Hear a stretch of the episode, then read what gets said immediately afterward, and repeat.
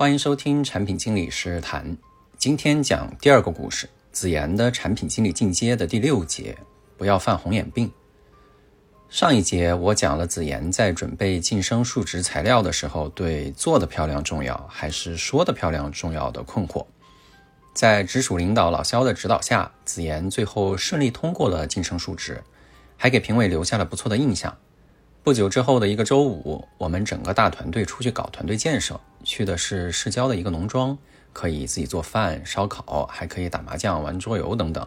快中午的时候呢，大家坐大巴到了目的地，因为也不过夜，大家也没带什么东西，很快就分了几个小组，有的呢去菜园子里边搜集一些食材，有的人去准备烹饪的一些炉子等等。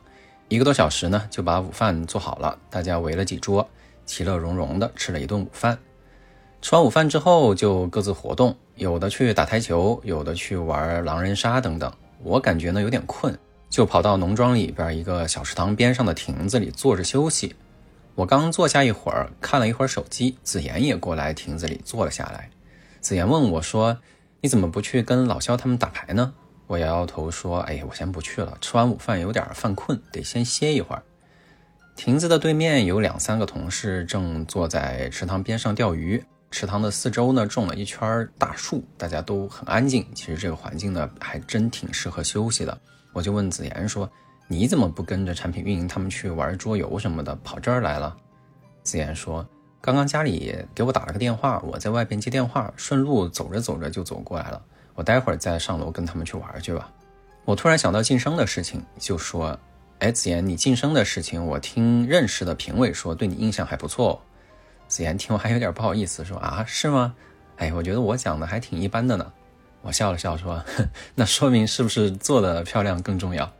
子妍也笑了说：“啊，那也不一定啊。我看有的人做的一般，不一样也升职了。”我听子妍这么说，感觉她话里有话，便接着闲聊说：“怎么了？你都晋升过了，还觉得晋升结果不公平啊？”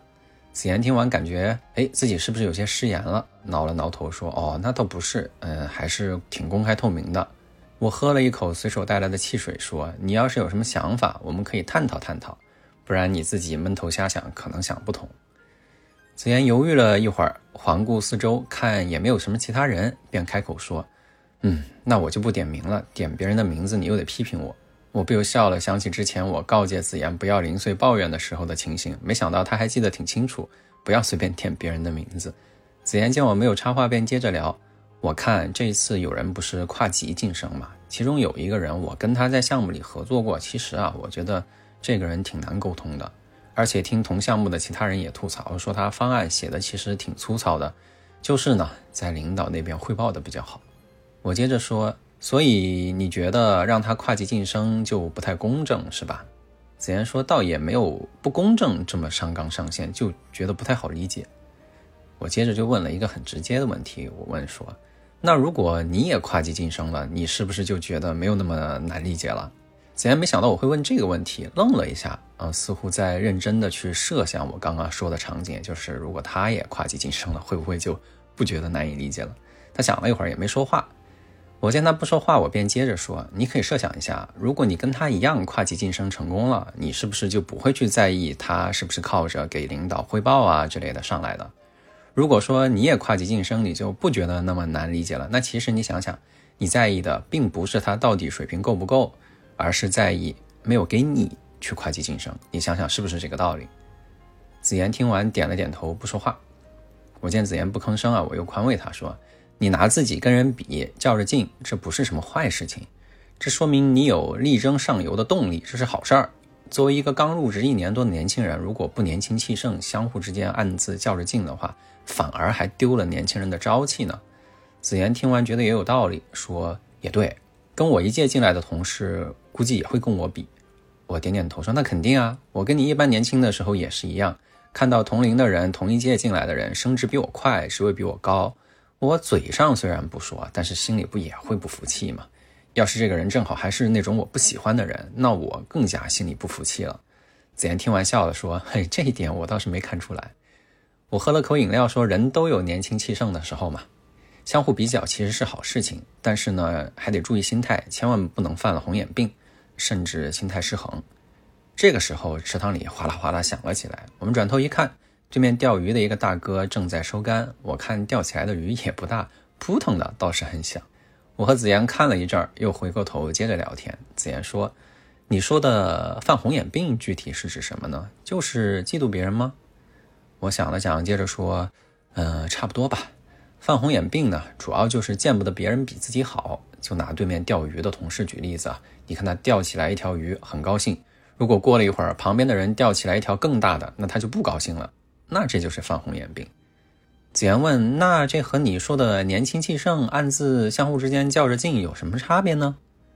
我说：“这个问题提的特别好。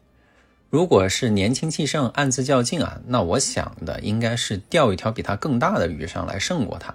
如果单纯只是犯红眼病，那其实心里就期待着说：哎，他的大鱼待一会儿就从他的网兜子里钻出去跑了。”而且呢，还心里想着说：“哎，他再也钓不到比我更大的鱼就好了。”那直接简单来说的话，年轻气盛，暗自较劲啊。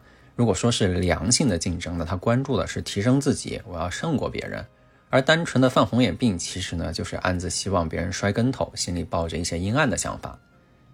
子言想了想说：“哦，那我倒是没有那么阴暗，想着让别人摔跟头。”我说：“职场上犯红眼病的人可不少呢。”背后议论别人溜须拍马，一听说别人换了领导，心里就期待着啊，新来的这个领导可不吃溜须拍马这一套，赶紧把这个人拿下吧。子言说：“哎，可是靠着溜须拍马来往上爬，胜过别人确实也不好呀，难道不是吗？”我说：“首先你得想想，你凭什么下结论说一个人是靠着溜须拍马上来的？我们看人看事情的时候，其实很容易犯妄下结论的毛病，例如啊。”我们去看这个世界冠军直播打游戏，一把三十分钟的游戏里边失误了一分钟，那一定就有几个观众跳出来讥讽说：“哎呀，主播只是徒有虚名，不看了。”又例如，业界著名的投资人投了几十上百个案子，里边有一个案子但凡投的不成功，便有一些看客跳出来说：“哎，水平太差了，看来不过是瞎猫碰到死耗子。”这就是对人的妄下结论嘛。再例如。清华北大的毕业生一年啊，可能几千上万。如果其中有一个发展的不好，便有一些好事者发出嘲讽的声音，说：“哎呀，清华北大是不入流的学校啊，培养不出什么人才来。”这是对一个学校妄下结论。再往大了说，有的人去了一个国家，待了三天啊，甚至都没去过，看了几个小视频，就对这个国家下了结论。认识一个什么国家的人，说了几句话，甚至都不认识，只是听别人说了这个国家的什么人的什么故事。便对一个国家的人下了结论。同样的，其实，在职场里，就凭着一两次的接触，就给人下了结论，说这个人没有水平啊，溜须拍马呀，甚至啊，在背后去尖酸刻薄，盼着人家摔跟头，恐怕也是很武断、很不合理的。子言听完，似乎还是有些不服气，说：“你这说的是以偏概全，但我们也不是以偏概全啊。有些人就是大家都觉得他有问题，不是一个人这么说。”我说，确实如你所说的，也有那种大家公认有问题的人，但即使是他真的有问题，也不能把咱们自己的精力浪费在期盼着他摔跟头上面啊，还得专注于去提升自己的能力。即使是他摔了跟头，对你也没有什么好处。子言没说话，我猜啊，他是觉得我说的 都是一些冠冕堂皇的正能量的鸡汤，错肯定是没错的，但是也没有什么实际的价值。我便继续跟他闲聊，我说。这样吧，咱先换个话题。我最近在看一本书，书里呢提到了实与名的关系。实就是实际的实，名呢是名声的名。我觉得特别有意思，跟我们刚刚聊的话题呢正好也有关系。我们俩可以一起聊一聊。子言说好啊。我先问子言，我先考你一个语文题，包含名和实这两个字的成语俗语，你能想到哪些？我先给你举个例子，例如说名不副实。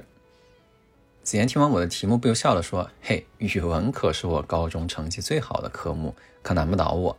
名不副实，这个你说了，还有名副其实，盛名之下其实难副。